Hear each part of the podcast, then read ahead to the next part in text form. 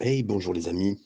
1 Samuel 13, c'est là où nous sommes arrivés actuellement dans l'étude de ce livre et nous arrivons au moment de la désobéissance de Saül.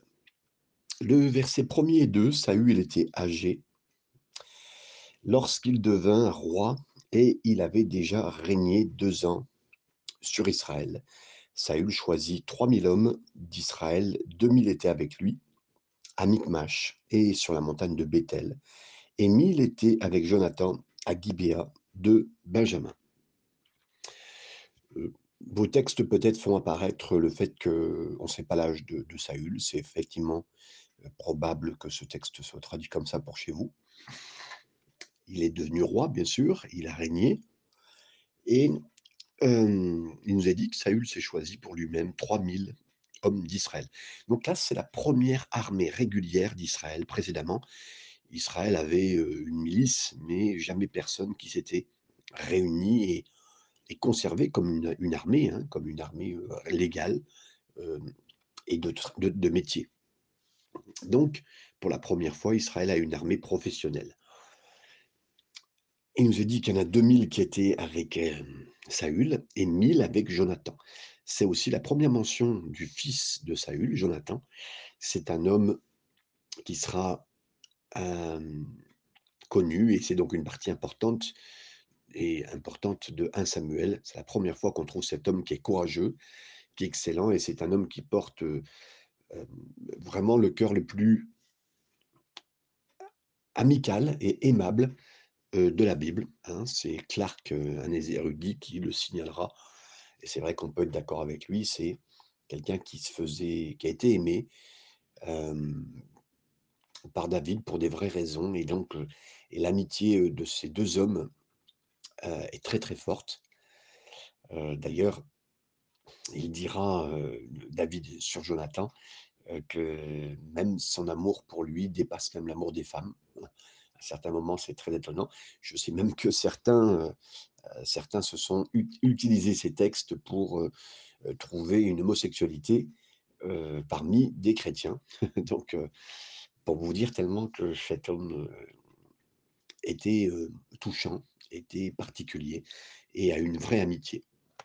Et je crois l'amitié très fort spirituelle, dans ce sens, que le Seigneur, bien sûr, bénisse chacun et chacune. Versets 3 et 4.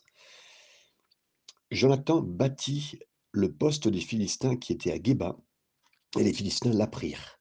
Saül fit sonner de la trompette dans tout le pays en disant que les Hébreux écoutent.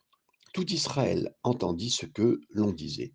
Saül a battu le poste des Philistins et Israël se rend odieux aux Philistins et le peuple fut convoqué auprès de Saül à Gilgal. Donc, Jonathan a attaqué une garnison et ça a été un leader remarquable hein, au niveau militaire. Il a fait preuve à maintes reprises de capacité de mener une attaque réussie. Et là, cette attaque n'a fait que réveiller les Philistins. Et Israël a apprécié bien sûr la paix pendant certains moments. Mais la paix comment? Une paix comment? Une paix, ben, quand vous êtes, soumis, entre guillemets, à l'ennemi. hein. mais à travers cette attaque, Jonathan a proclamé, ben, nous ne rendrons plus jamais aux Philistins. On ne va pas se rendre. On ne va pas continuer à dans cet état. Donc il est clair qu'Israël, à ce moment-là, est devenu une abomination, c'est ce qui est écrit, pour les Philistins. Tant que les Israéliens sont restés dans leur place faible et vaincus, ben, les Philistins se croyaient bien, mais des gens bien même. Mais dès que les Israéliens ont fait preuve d'audace et de courage contre, euh, contre leurs ennemis, ben, les Philistins considèrent les Israéliens comme une abomination. Et ça, c'est spirituellement vrai. hein. Euh, on n'est pas en guerre contre les armées des Philistins. Nos ennemis sont vraiment des principautés du monde de l'obscurité, de l'armée spirituelle méchante dans les lieux célestes, hein, comme nous dit Ephésiens 6.12. Mais nos ennemis spirituels ont la même attitude que les Philistins. Tant qu'on est faible et soumis, on est des ennemis spirituels et puis on ne se soucie pas vraiment de nous, on est voilà. Mais ils ne peuvent pas nous voir bien, ils peuvent pas, et ils nous feront croire qu'on est une personne mauvaise. Et si on fait preuve d'audace, de courage, euh, comme le Seigneur euh, l'a donné de là, alors ben, ils nous considèrent comme une abomination. Et la paix que le diable donne pour lui, euh, ne vient que si on est soumis. Mais voilà, on le sait, on restera en guerre, on veut être en guerre contre notre ennemi et par la grâce du Seigneur, regardez la croix et la victoire pour la victoire. On parle ici de cette victoire à En-Geba. Les archéologues, heu, ont trouvé cette forteresse philistin à des Philistins à Geba, également connue sous le nom de Gibéa et les preuves archéologiques montrent qu'elle a été détruite, mais plus tard reconstruite par Saül, qui est devenu l'endroit de son palais et sa forteresse. Donc tout Israël a dû entendre Saül a attaqué une garnison des Philistins. Quand Saül a su que son fils avait gagné, il a clairement pris le crédit de l'attaque, heu, audacieuse de Jonathan sur la garnison des Philistins et et là, on voit tout de suite rapidement le mauvais défaut dans le cœur du caractère de Saül, son propre sens de l'insécurité quand il mène le royaume. Il veut pas perdre la première place, il veut pas perdre la place de chef, donc il ne ne se donne aucun associé, aucune personne, heu, à côté de lui n'arrive à prendre place, même s'ils font des bons exploits, ça revient toujours à Saül et même là, son propre fils peut pas recevoir de crédit et donc cet homme avait besoin de boire des louanges régulières pour lui. Comme les hommes sont assoiffés de de d'eau, ben lui était assoiffé de louanges pour lui. Versets 5 à 7, les Philistins s'assemblèrent pour combattre Israël. Ils avaient 1000 chars, 6000 cavaliers, et ce peuple était innombrable comme le sable qui était sur le bord de la mer. Ils vinrent camper à Micmash, à l'orient de Beth-Aven. Les hommes d'Israël se virent à l'extrémité, car ils étaient serrés de près, et ils se cachèrent dans des cavernes, dans les buissons, dans les rochers, dans les tours et dans les citernes. Verset 7.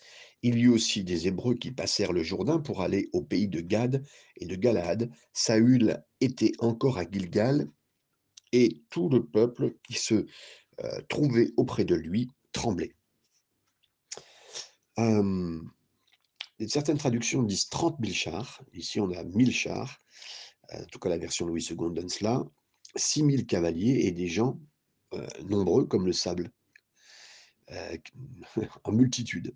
Donc les Philistins en colère par les Israéliens ont rassemblé une énorme armée pour les écraser. Donc 30 000 chars. Certains disent 1000 chars et on avait nul. On a lu de notre côté 1000 chars. C'est un nombre massif quand même. Euh, certains doutent de l'exactitude de ce chiffre, mais ce nombre montre, vraiment à quel point ils ont, c'était rationnel, euh, et ils ont voulu euh, venir avec euh, des armes technologiques euh, au-dessus. hein, euh, une arme, déjà des armes, c'était déjà très fort d'avoir des armes, mais en plus d'avoir un char pour écraser, c'est énorme. Donc, voici ce qui est dit à ce moment-là. Donc, mais qui sont venus en multitude. Quand les hommes d'Israël ont vu qu'ils étaient en danger, bah, suite à ce que Jonathan a eu l'audace de lancer une attaque initiale contre les Philistins, bah, les- hommes d'Israël n'ont pas été eux aussi audacieux pour se tenir contre leur ennemi. Et dans cette grande peur, le peuple était en détresse, comme il est dit ici. Ils se sont cachés n'importe où, où ils pouvaient. Grottes, derrière des buissons, dans les pierres, dans les trous, dans les fosses. Ils sont enfuis vers la rivière du Jourdain, au pays de Gad et de Galad. C'était le, point, le point le plus bas pour Israël. Donc, vous savez, ils avaient dit, il nous faut un roi. Ah, un roi va sûrement résoudre nos problèmes. On pense souvent que les choses que on n'a pas vont résoudre nos problèmes, et quand on les aura, euh, ça ira mieux. Ouais, mais bon, Dieu a, a voulu les enseigner, hein, les enseigner que ce qu'on peut réclamer, des fois, c'est une vanité. Euh, Une vanité parce que c'est une confiance charnelle dans des hommes, dans des situations, dans des choses, et ils n'avaient pas besoin de cette aide-là, mais plutôt de la faveur de Dieu. Et maintenant, ils n'avaient pas de roi, roi qui soit capable de prendre le, le point de la situation. Quand Saül, qui était toujours à lui à Gilgal, ces versets nous ont dit, donc sa position de roi, il l'avait bien prise dans 1 Samuel 11, mais là, bien plus tard, il se retrouve au même endroit, euh, à vivre glorieusement ses jours, après que Samuel l'ait reconnu et confirmé comme un roi devant toute la nation. Mais maintenant qu'il est roi, euh, on, on s'attend à plus de choses de lui, mais lui, non, reste à la place où il été roi, dans l'endroit de confort, Hein. Et puis euh, le peuple le suit parce qu'il quelque part, lui, il bouge pas. Et ben ça fait que tout le peuple est tremblant. Ils ont, Ils ont toujours honoré Saül comme roi, mais ils étaient vraiment effrayés. Il est en fait, voilà, ici, à ce moment-là, il y a vraiment plus de de situation, heu, stable. Heu, il paraît stable, mais en fait, il bouge pas de l'endroit où il est et tout le peuple est tremblant. C'est vraiment une situation dans laquelle le Seigneur veut nous apprendre à nous aussi à avoir confiance en lui et ne pas bouger n'amènera à rien et amènera tous les gens autour de nous tremblants. Je préfère aller trembler devant le Seigneur que de pas bouger là où je suis, mais plutôt aller trembler devant le Seigneur et avoir confiance en lui. Cette confiance n'est pas là, ni dans ni dans Saül, ni dans Israël. Versets 8 à 9. Il attendit sept jours selon le terme fixé par Samuel, mais Samuel n'arrivait pas à Gilgal et le peuple se dispersait loin de Saül. Alors Saül dit Amenez-moi l'Holocauste et le sacrifice d'action de grâce. Et il offrit l'Holocauste.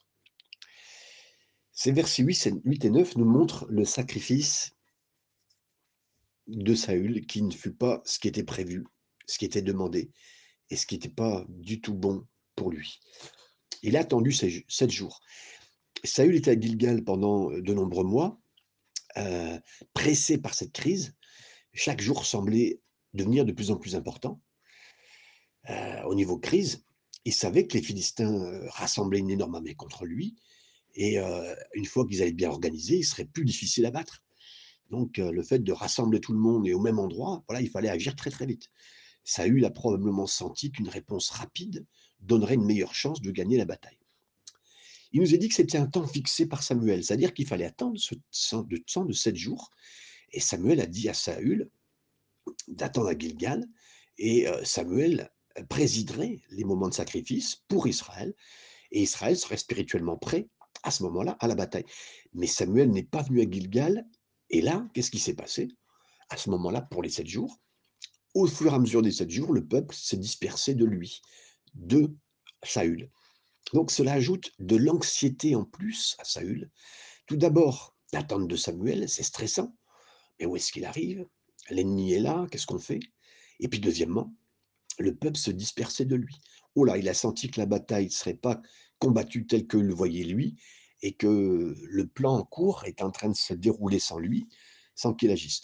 Vous savez, on peut s'imaginer qu'au début de la semaine, Saül a expliqué sa pensée et à ses troupes. Il a dit bon, les hommes se battent contre les Philistins, ils ont plus, en plus, ils ont plus d'hommes, plus de chariots, plus de chevaux, meilleure épée, meilleur que nous. Euh, il faut faire confiance à Dieu. On va faire euh, ce sacrifice, vous inquiétez pas, le, Seigneur va nous aider, Samuel va venir.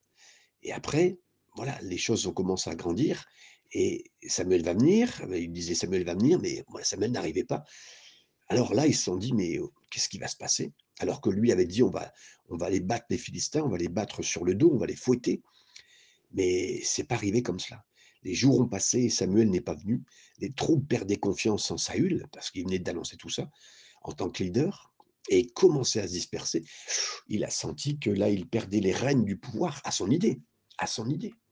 Parce que vaut mieux avoir l'air de perdre les rênes du pouvoir, mais d'avoir toujours Dieu en contrôle, que de, penser garder les rênes du soi-disant du contrôle et de plus laisser Dieu au contrôle. C'est ce qui s'est passé. Et donc, il a offert lui-même ce sacrifice alors que Dieu ne lui demandait pas. Qu'est-ce qui s'est passé? Donc là, il a continué et il a persévéré dans un cœur mauvais et méchant à pécher. Et là, d'abord, Saül a désobéi à Samuel. Deuxièmement, Saül était un roi, pas un grand sacrificateur, pas un prêtre. Seuls les prêtres offraient des sacrifices et Saül n'avait rien à faire à, faire ce qu'un prêtre doit faire.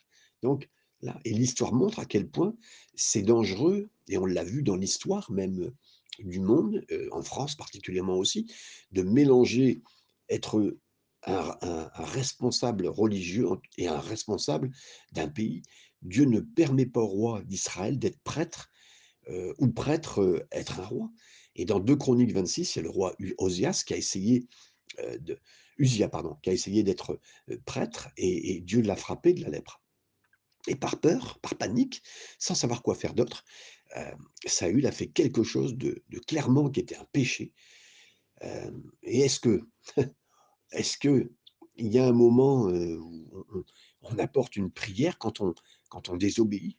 Non, non, mais c'est vraiment de la vanité et qu'est-ce qu'il peut faire pour sacrifier à Dieu, contre Dieu? Qu'est-ce qu'il pouvait faire à ce moment-là? Hein, mais c'est ce qui s'est passé à ce moment-là, clairement, c'était contre le Seigneur. Versets 10 à 12. Comme il achevait d'offrir l'holocauste, voici Samuel arriva, et Saül sortit au-devant de lui pour le saluer. Samuel dit: «Mais qu'as-tu fait?» Saül répondit: «Hem, lorsque j'ai vu que le peuple se dispersait loin de moi, que tu n'arrivais pas au terme fixé, et que les Philistins étaient assemblés à Michmash, je me suis dit: Les Philistins vont descendre contre moi à Gilgal, et je n'ai pas imploré l'Éternel. C'est alors que je me suis fait violence et que j'ai offert l'holocauste. Dès qu'il a eu fini de, présenter l'offrande brûlée, bah, c'est c'est là que Samuel arrive. Alors, Samuel a décidé de faire le sacrifice une heure ou 30 minutes, on va dire, avant l'arrivée de Samuel. Vous savez, la confiance, c'est une chose, la foi, c'est une chose, mais la foi et la persévérance, et continuer à avoir confiance, attendre une heure de plus à quel point on a confiance dans le Seigneur. Quelqu'un a dit que c'était les 30 dernières minutes les plus difficiles dans la foi. Et c'est ça. À quel point les choses. Et la, foi, c'est justement ça. Et la foi, elle se démontre par notre confiance et notre persévérance. Et les derniers moments d'attente sont généralement les plus difficiles et ils nous tentent de prendre les choses en main. Non, non. Ayons confiance au Seigneur. Vous êtes actuellement en train de dire, mais frère Fabien, pasteur Fabien, eh, mon ami, à, qui que ce soit d'autre, vous savez, mais je suis prêt, je suis point de lâcher. Non, à cet instant même, j'aimerais vous dire au nom du Seigneur, gardez les choses dans les mains du Seigneur, ayez confiance en lui. Et donc, malheureusement, ce n'est pas ce que Saül a fait. Et là, après avoir pris les choses en main et avoir euh, fait cette, euh, ces offrandes, Samuel est arrivé. Saül est sorti à sa rencontre pour l'accueillir. Saül a vraiment dépassé les limites. Euh, littéralement, l'hébreu dit que Saül voulait la bénir même Samuel. Peut-être en tant que prêtre, il s'est senti, c'est moi qui bénis maintenant Samuel. Et, Saül a vraiment se voyait comme un prêtre, offrant d'abord un sacrifice et ensuite en donnant une bénédiction. En voulant bénir Samuel, Saül essaye peut-être de montrer à Samuel à quel point il est spirituel. Il est comme un enfant qui vient de se faire prendre la main dans la boîte à bonbons, et puis il dit à sa mère, allez, on prie. mes amis. Samuel lui dit, mais qu'as-tu fait? Samuel savait que Saül avait fait quelque chose de mal, mais il sentait probablement euh, vraiment ce sacrifice en l'air, n'importe comment. Mais Samuel ne cherchait pas des raisons ou des excuses, parce qu'il n'y avait aucune raison, aucune, aucune excuse valable. Tout ce que Samuel voulait entendre avec le Seigneur, c'était des aveux et du repentir. Mais Samuel dit, et la réponse euh, est un exemple classique d'excuse ou d'incapacité à faire confiance à Dieu. Ligne par ligne, Samuel, euh, pardon, Saül a vraiment aggravé son péché avec des excuses. Donc, on le voit, euh, j'ai péché, mais non. Non, mes amis, si un jour nous devons aller en repentance au Seigneur, nous pouvons dire j'ai péché et se frapper la poitrine comme l'a fait le personnage que Jésus décrit dans une de ses paraboles de ce publicain qui se frappait euh, la poitrine et euh, demandait de l'aide du Seigneur. C'est lui qui a trouvé grâce aux yeux de Dieu. Mais là, ce n'est pas le cas du tout de Saül qui dit à ce moment-là, j'ai vu que le peuple était dispersé. Donc, j'ai dû faire quelque chose parce qu'il fallait impressionner le peuple et gagner leur soutien. Mais si Saül avait obéi et fait confiance à Dieu, mais Dieu l'aurait même vu gagner avec les Philistins, avec ou sans le peuple. Peut-être que très peu auraient été là, mais qu'importe, vaut mieux avoir Dieu avec nous et peu du peuple que, que l'inverse, mes amis, que tout le peuple est sans Dieu. Et j'ai jamais compris pourquoi. Peut-être Saül pensait euh, c'était les prêtres qui devaient faire tout ça. Moi, je suis aussi quelqu'un de spécial. Hein. Saül pouvait avoir des réponses positives dans des données euh, électorales, mais si Dieu n'était pas avec lui, tout s'effondrait. Il aurait dû s'inquiéter de plaire à Dieu plutôt qu'aux hommes, plutôt qu'à son électorat ou à, son pays. Et après, après avoir dit que son peuple se dispersait, il dit, voilà, tu n'es pas venu dans les jours que tu avais dit, les jours fixés. Mais là, il est en train de lui dire, mais tu vois, Samuel, c'était vraiment de ta faute. Si tu étais venu plus tôt, bah, j'aurais pas fait ça. Mais si Saül avait obéi, mais à Dieu, mais Dieu aurait pris soin de, du timing et puis de l'arrivée de Samuel. Hein. Même si Samuel était totalement dans, dans le mauvais sens, il ne justifie pas le péché de Saül. Et on essaye souvent de blâmer quelqu'un d'autre pour notre péché. Vous verrez toujours vos propres cœurs. Et c'est pour ça que c'est même une grâce, la repentance, la vraie repentance, parce que euh, je dirais cela comme ça. Ensuite, il, continuera à dire les Philistins vont maintenant m'en prendre à Gilgal et je n'ai pas euh, et, je n'ai rien fait pour le Seigneur. On a, on a vraiment besoin d'être aidé par Dieu contre les Philistins. Et, et il a dit ben voilà, je devais vraiment le faire pour le Seigneur. Euh, mais encore une fois, le Seigneur aurait pris soin de faire ce qu'il faut avec les Philistins. Saül aurait pu être suppléé par la grâce de Dieu. De toute façon, il aurait pu crier au Seigneur pour toute la, avec toute la nation, même avec un cœur humble. Mais au lieu de cela, euh, il s'est élevé, il a pris une place qu'il n'aurait pas dû prendre et il n'aurait pas dû offrir un sacrifice. Et il dit, voilà, en plus, pour finir, je me suis senti obligé de le faire. Euh, c'était juste la bonne chose à faire. Je ne pouvais plus attendre. Je me sentais contraint. Euh, en fait, là, on sent bien quelqu'un qui, gouverne par ses sentiments. c'est très important de bien connaître, mes amis, que c'est pas ce que je ressens, ce n'est pas comment tout arrive. Et on voit bien des fois des gens pris par leurs sentiments, par une situation, comment tout de suite ça les gouverne, comme tout de suite ils sont pris par ça et, et ils se sentent même pas compris par les autres. Et, là, donc voilà, il, tout de suite, il, se passe, il a gouverné par ses sentiments, mais il a eu envie de pécher. Voilà, c'était presque, voilà, c'était, c'était, c'était, c'était plus fort que lui. Et donc, tellement important, mes amis, le jeûne et la prière, la compréhension, la guérison intérieure est tellement importante dans nos vies pour qu'on soit euh, totalement euh, gouverné par le Seigneur et jamais gouverné par quoi que ce soit dans nos vies. Verset 13-14, Saül donc va proclamer un jugement de Dieu sur la, la vie et la royauté de Saül. Verset 13-14, lisons ensemble. Samuel dit à Saül, tu as agi comme un insensé, tu n'as pas observé le commandement que l'Éternel, ton Dieu, t'avait donné. L'Éternel aurait affermi pour toujours ton règne sur Israël. Et maintenant, ton règne ne durera point. L'Éternel s'est choisi un homme selon son cœur. Et l'Éternel l'a destiné à être le chef de son peuple, parce que tu n'as pas observé ce que l'Éternel t'avait commandé. Tu agis tu stupidement, tu agis vraiment littéralement quand on lit cela.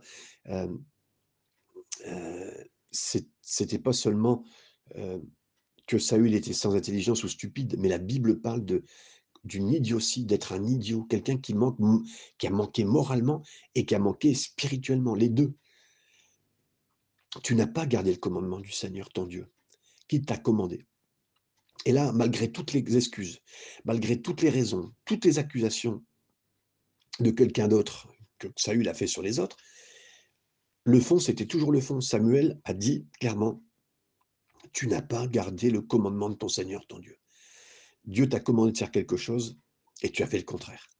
Pour l'instant, le Seigneur t'avait établi pour ton royaume pour toujours. Mais non, l'objectif, c'était vraiment qu'il reste roi, qui était établir une dynastie où ses fils euh, seraient assis sur le trône, comme Dieu l'avait dit. Dieu l'avait dit à Saül, toi, tes descendants, tu régneras. Mais là, à ce moment-là, bien qu'il soit roi, il n'établirait pas la monarchie du tout en Israël et sur lui et sur sa famille. Et là, il dit maintenant, ton royaume ne continuera pas. D'après ces mots, on, pourrait s'attendre à ce que Saul, pardon, Saül, pardon, on va y arriver, soit retiré en tant que roi à ce moment-là. Mais Saül régnerait encore 20 ans. Il serait toujours sur le trône en tant que roi, mais ce serait jamais la même chose parce que la fin de son royaume et de sa dynastie était maintenant certaine. Mes amis, j'aimerais vous dire, c'est pas parce que même quelqu'un reste des fois à la tête d'une église qu'il en est encore quelque part le pasteur. Et je ne critique pas quand je vous dis cela, mais tel que Saül, il y a des gens qui Dieu même a vu certaines choses dans leur vie et je, je ne critique pas, mais je fais une constatation biblique. Ils sont, ils ont même péché, ils ont même certains savent. Et on peut voir, mais Dieu avait déjà arrêté. Et ça a duré 20 ans après. Pendant 20 ans encore. Et on ne peut pas dire qu'il y ait le petit péché, que la moindre affaire est péché devant, le Seigneur. Il peut y avoir euh, cela, mais on a un grand Dieu. Et le Seigneur veut qu'on soit toujours droit et, sans, reproche devant lui. Et donc le jugement était réel, et on doit considérer cette prononciation de Samuel comme une... C'est en fait ce qui s'était passé, c'est ça, c'était une invitation au repentir. Et Saül n'a pas compris. Au lieu même d'entendre à ce moment-là, mais demander de l'aide, oui, c'est vrai, j'ai fait cela, pardon, comme on, saura plus tard de d'autres personnages bibliques qui reviendront vers le Seigneur, non. Bien que Dieu menace Saül avec la perte de son royaume pour ce péché, c'est pas une condition pour lui pour revenir. donc, c'était son cœur. Il était comme cela. Et, donc là, il nous a dit que le Seigneur a cherché un homme selon son propre cœur. Le Seigneur a commandé d'être le futur roi quelqu'un d'autre. Et bien que Dieu ait rejeté Saül, il n'a pas rejeté Israël. Bien que Dieu aimait Israël, il élève un autre roi. Il est en train de préparer un autre roi d'après son cœur. Et c'est ça qui est beau, mes amis. Des fois, euh, oui, peut-être quelqu'un est en place euh, dans un endroit, mais Dieu l'a retiré. Et on peut se demander, mais parce que pendant ce temps-là, Dieu prépare quelque chose, une autre situation. Ce n'est pas que Dieu est surpris, il prépare. Non, mais c'est aussi pendant ce temps de préparation, la préparation de quelqu'un, mais c'est aussi un temps de retour au Seigneur. Pendant ces années-là, il aurait pu revenir au Seigneur. Non, non. Saül était au départ un homme selon le cœur d'Israël. Il agissait à l'image, au prestige, pour les choses que les hommes regardent. Mais Dieu va maintenant donner à Israël un homme selon son propre cœur. Il est cet homme pour être le prochain roi. Et ce serait facile de dire que le royaume a été pris à Saül parce qu'il a péché à ce niveau. C'est vrai, mais c'est plus que cela. David aussi a péché. Mais Dieu n'a jamais pris le royaume de David à ses descendants. La question était plus grande qu'un incident, qu'un péché. la question était d'être un homme d'après le cœur de Dieu. Et ça, c'est tellement important dans le ministère d'être un homme selon le cœur de Dieu. C'est ce qui a été euh, David. Saül s'est inquiété de sa propre volonté plus que de la volonté de Dieu, alors que David aimait la volonté de Dieu. Euh, un homme d'après le cœur de Dieu, c'est quelqu'un qui, qui, qui, bien sûr, est en place sur le trône. Mais Saül, c'était le roi, et puis le plus grand roi pour lui, c'était lui. Alors que David, assis sur le trône, son roi, son Dieu, c'était Dieu. Et c'est ça qui est important. Un homme d'après le cœur de Dieu, c'est un homme qui a un cœur doux et repentant. Saül était confronté avec son péché en face. Il a offert des excuses. Alors que David, confronté à son propre péché, il a avoué son péché, il s'est repenti dans 2 Samuel 12. Et en finissant aussi un quatrième point sur un, homme d'après le cœur de Dieu, un homme qui aime les autres. Saül est devenu de plus en plus amer, même contre son propre fils, contre tous les gens, alors que David aimait les gens. David était, euh, se sentait petit, il aimait les autres et servirait ceux qui étaient encore plus, encore plus bas, comme on le verra dans 1 Samuel 22 et d'autres chapitres. Donc, le Seigneur a cherché un autre homme avec son propre cœur. Donc, c'est Dieu est parti chercher pour ce genre d'homme. Dieu a trouvé cet homme dans un endroit improbable. Et là, euh, c'était pas un homme du tout, c'était un enfant. Et Dieu est toujours à la recherche d'hommes et de femmes, d'après son propre cœur qu'il va préparer, euh, au travers d'un jeune berger, un petit berger. Il a continué son travail et une préparation dans son cœur. Et là, il a sûrement continué encore plus avec la louange, l'adoration dans cet homme. Versets 15 à 18. Puis Samuel se leva et monta à Gilgal à Gibeah de Benjamin. Saül fit revue du peuple qui se trouvait avec lui. Il y avait environ 600 hommes. Saül, son fils Jonathan et le peuple qui se trouvait avec eux avaient pris position à Geba de Benjamin et les Philistins campaient à Micmash. Il est sorti du camp des Philistins trois corps pour ravager. L'un prit le chemin d'Ophra vers le pays de Shual, l'autre prit le chemin de Bethoron et le troisième prit le chemin de la frontière qui regarde la vallée de Tsouébouin euh, du côté du désert. Là, Samuel est sorti. Samuel était probablement parti en sachant que l'annonce du jugement était une invitation à se repentir et probablement sachant que Saül ne se repentirait pas. Il nous est dit que Saül a pris 600 hommes, alors qu'au début c'était 3000. Vous voyez bien que, oui, il avait de nombreux soldats, mais qui se sont dispersés pendant que Saül attendait Samuel Bien sûr, c'est là qu'on voit, heu, que, le cœur était devenu de plus en plus méfiant et c'est là où la désobéissance, heu, s'est fait sentir dans son cœur. Les Philistins, ils avaient une armée énorme énorme lui qui dépassait ses 3000 hommes, mais là, il s'est vu de plus en plus son cœur rétrécir, sa force rétrécir, heu, parce qu'il se confiait en plus de moins en moins en Dieu et cherchait, heu, d'être entouré de 3000 à 600 et Dieu a permis de tester sa foi, hein, jusque dans les dernières minutes. Mais voilà, il n'a pas cette confiance. Vaut mieux être un escargot qui va, comme dirait Spurgeon, heu, jusqu'au dernier moment, monter jusque, dans l'arche, pour être sauvé du déluge, que rien du tout et vous savez, l'escargot peut crier, dire: «Il faut que j'y arrive jusqu'au bout, faut que j'y arrive». C'est la persévérance dans la foi et dans le test qui fera la différence et là, les raids sont sortis du camp des Philistins avec, beaucoup de troupes. Les Philistins pouvaient attaquer à volonté. Il s'agissait d'une armée sans crainte et redoutable contre Saül et Israël. Versets 19 à 23, les derniers versets: «On se trouvait point de forgerons dans tout le pays d'Israël, car les Philistins avaient dit: "Empêchons les Hébreux de fabriquer des épées ou des lances." Et chaque homme en Israël descendait chez les Philistins pour aiguiser son soc, son noyau, sa hache et sa bêche, quand les, heu, les tranchants des bêches, des oyaux, des tridents et des haches étaient émoussés. Et pour redresser les aiguillons, il arriva qu'au jour du combat, il ne se trouvait ni épée ni lance entre les mains de tout le peuple qui était avec Saül et Jonathan. Il ne se trouvait qu'auprès de Saül et de Jonathan, son fils, un pour un poste de Philistins vint s'établir au passage de Michmash. Là, on voit que les Philistins avaient vraiment une technologie militaire plus forte. On savait que c'était un peuple qui échangeait avec les cultures autour d'eux, heu, les cultures qui étaient sophistiquées à l'ouest, particulièrement les Grecs. Ils ont apporté donc des armes, des acquis de ces terres éloignées et heu, depuis des dizaines d'années, les archéologues ont, ont trouvé que, vraiment beaucoup d'endroits, ils avaient mis en place des des choses fortes, nombre de variétés, de pièces, enfin en argent, je veux dire, hein, vous savez, de la monnaie d'échange, des choses qui étaient faites, des outils, des armes, des outils agricoles, des bijoux faits par les Philistins. On a vraiment vu que c'était leur leur point et cette technologie militaire, ils se sont dit: «On va la garder pour nous, donc on va obliger les gens à venir vers eux», heu et là, ils se sont mis dans un lieu d'observation et là, on s'imaginait donc les les forgerons philistins, dès qu'il y avait un qui venait, ben, on leur demandait beaucoup d'argent pour juste aiguiser un petit une petite arme, hein et heu, là, il nous a dit: «Pas d'épée, pas d'épée, pas de lance, pas d'épée» et tout d'abord parce que ces outils agricoles, c'était les seules armes qu'ils avaient donc donc heu, voilà, ils ne voulaient pas les rendre trop aigus, hein et ça il dit: «OK, hein, vous pouvez travailler, mais c'est pas plus que ça» et deuxièmement, ils ne voulaient pas rendre aigu parce que c'était ça pouvait devenir une arme plus forte, heu, si on aiguisait trop une hache.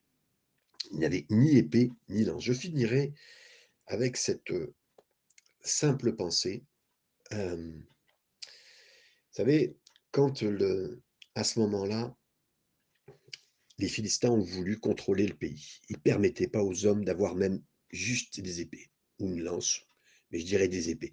Pour aiguiser leurs charrues, bien sûr, ils pouvaient et c'est toujours la façon dont l'ennemi essaye d'enlever notre épée à nous. Tu peux te cultiver, tu peux apprendre des choses, tu peux regarder la télé, tu peux travailler. Je vais te donner des outils, dit Satan, hein. Je vais t'aider financièrement, édu de façon éducative, je vais te donner les instruments que tu auras besoin pour réussir. Voilà et là, de plus en plus, on va nous donner des livres pour, heu heu, découvrir comment devenir riche, de faire des choses, des conseils qui remplissent beaucoup d'étagères, beaucoup de livres, même qu'on peut trouver sur internet, plein de choses, des vidéos qui nous donneront plein de choses pour devenir avoir du succès dans toutes nos entreprises. Et puis on n'ouvre plus l'épée la plus importante que Satan essaye de nous de de ne pas nous donner, ne pas nous donner l'épée pour combattre. C'est quoi cette épée? L'épée, c'est la parole. Satan essaie de nous tromper en nous donnant à croire qu'il y a plein d'obj plein d'objets, plein d'outils, plein de choses, plein de savoirs, alors qu'il y ait un seul livre avec 66 livres dedans tellement importants, avec tellement de choses différentes que on l'a dans notre main, ça contient tout le matériel qui pourrait occuper tout le reste de notre vie. Je pense qu'au stade de ma vie où je suis, si j'avais un peu une meilleure maîtrise de ce livre, je connais pas suffisamment la parole comme je devrais la connaître. Je connais pas suffisamment, heu, par exemple, le livre de Sophonie. Il y a des passages de Romains que j'ai pas mémorisés comme je voudrais. Je suis encore sommaire sur certains déroulements de de livres, heu, ou de sections d'Apocalypse, voilà. Mais le temps presse. Ma mémoire, heu, s'estompe et j'ai besoin de me donner de plus en plus à l'épée, à cette épée-là. Je suis de plus en plus convaincu que tout ce que j'ai besoin de savoir se trouve dans ce livre, dans mon épée. Sur le fait d'être en contact avec le Seigneur pour l'épreuve d'être soutenu par le Seigneur dans mon épreuve, sur ce qu'est être un bon parent, un bon père, sur c'est ce que de devenir un un grand-père, sur les finances, sur la famille, heu, sur la foi, sur l'argent, sur l'avenir. Tout va bien ici. Satan essaye toujours de vous donner d'autres outils. Mais j'aimerais vous dire, mes amis, en finissant, c'est l'épée dont on a toujours besoin et on aura toujours besoin jusqu'à la fin de nos vies. Que le Seigneur vous bénisse dans cette journée. Amen.